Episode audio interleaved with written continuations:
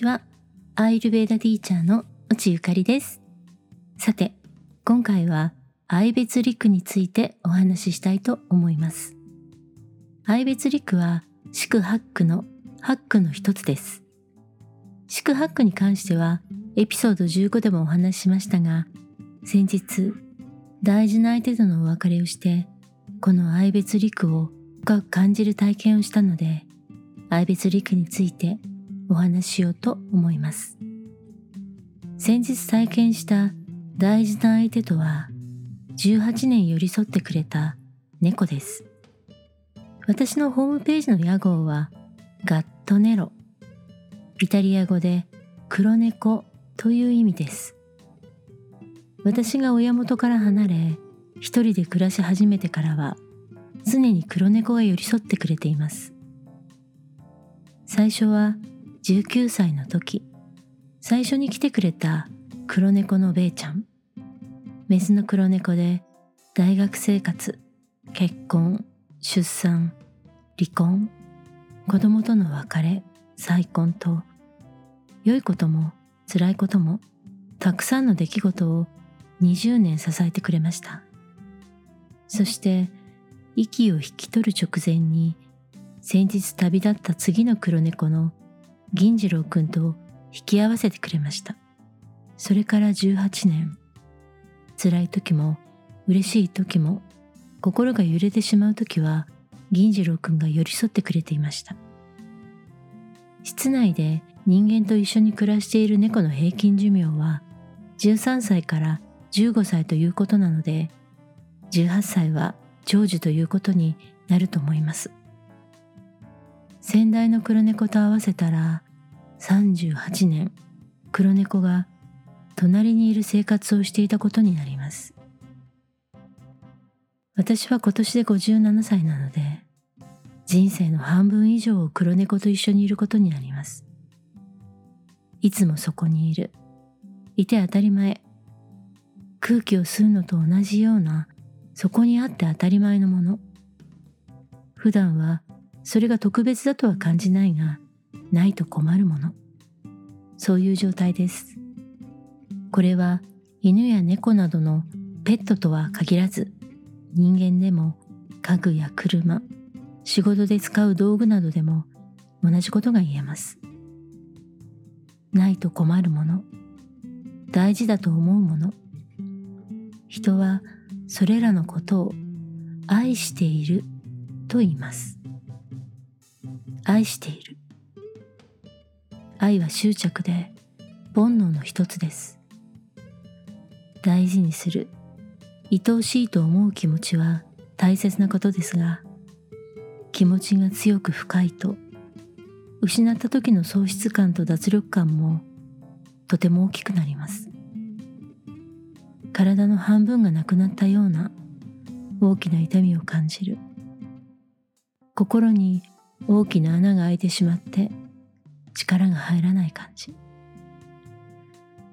仏教では実は愛してはならないと説かれています。え？愛しちゃいけないってどういうこと？そう思われる方も多いかと思います。愛してはいけない。これは愛するということはその先に憎しみそして殺。殺したくなるという感情が生まれるからです。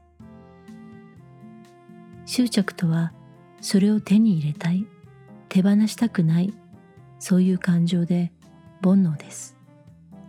そしてその対象を自分の中に取り込みたいそのものを自分の一部としたいそう思う本能でもあります。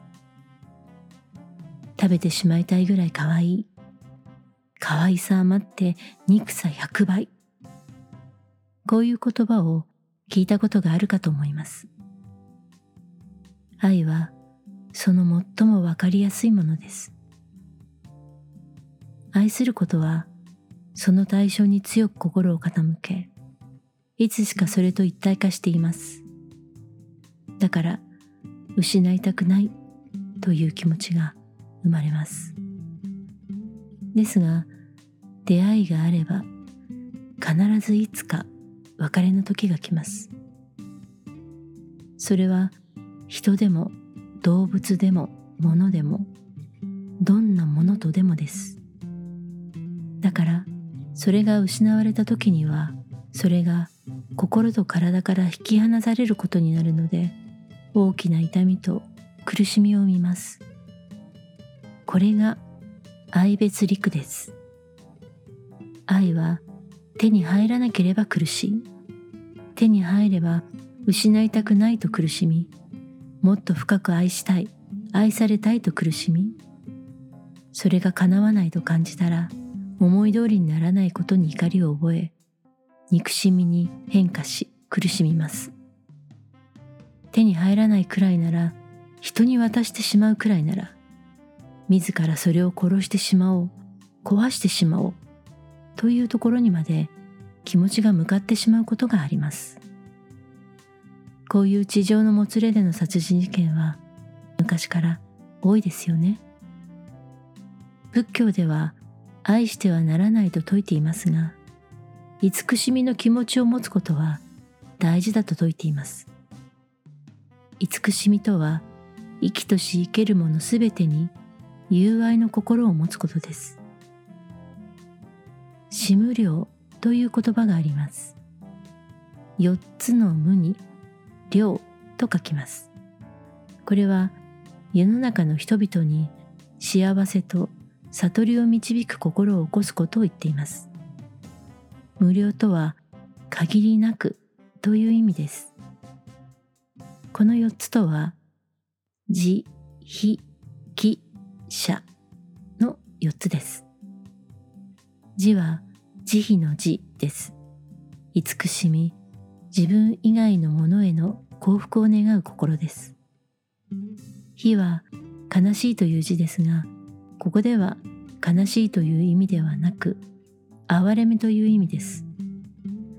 人の苦しみや悲しみに深く同情し、悲しみを救いたいという心です。木は喜びという文字です。これは他人の幸福を喜べるという気持ちです。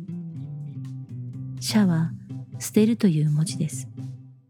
相手に対する動揺しない落ち着いた心で等しく幸せにしたいと願う心です。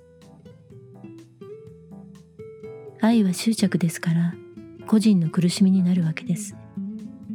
ですが、慈しみ、慈愛の気持ちは愛に似ていますがもっと広いものです。人は生きていれば煩悩から逃れることはできません。愛したい愛されたい所有したい満たされたいそういう欲望を持っています。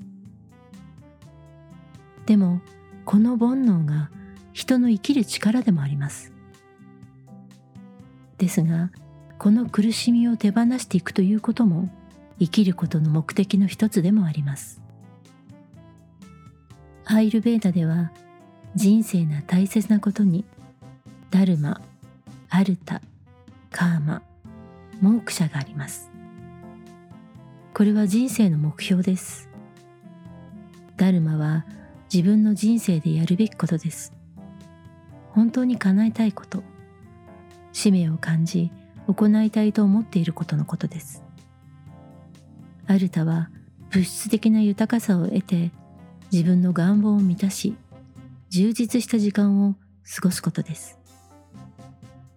カーマは人間関係から生まれる幸せ、人と関わること、愛し合うことから生まれる喜びです。そしてモークシャは人として成熟することです。慈悲の心は最初は煩悩である。愛から始まります。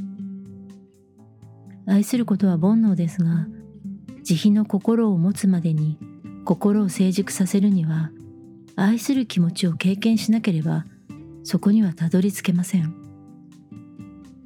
愛すること愛されること裏切られて悲しいと感じること。別れが来て辛いと感じること。愛することは喜びと悲しみと苦しみを心に作ります。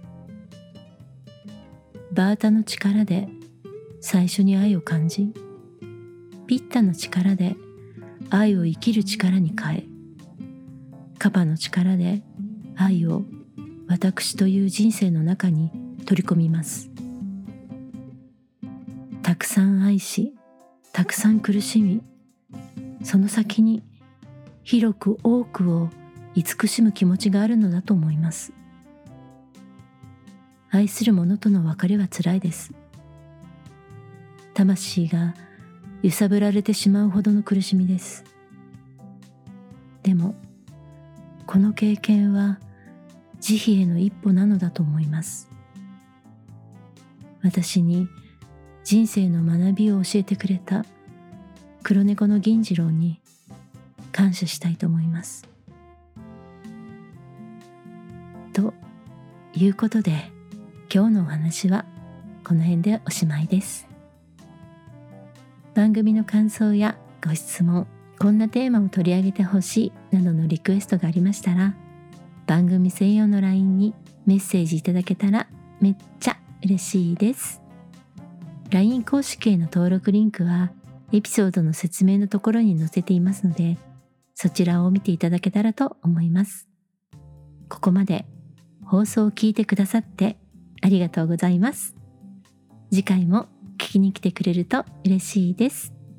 それではまた次回の放送でお会いしましょう。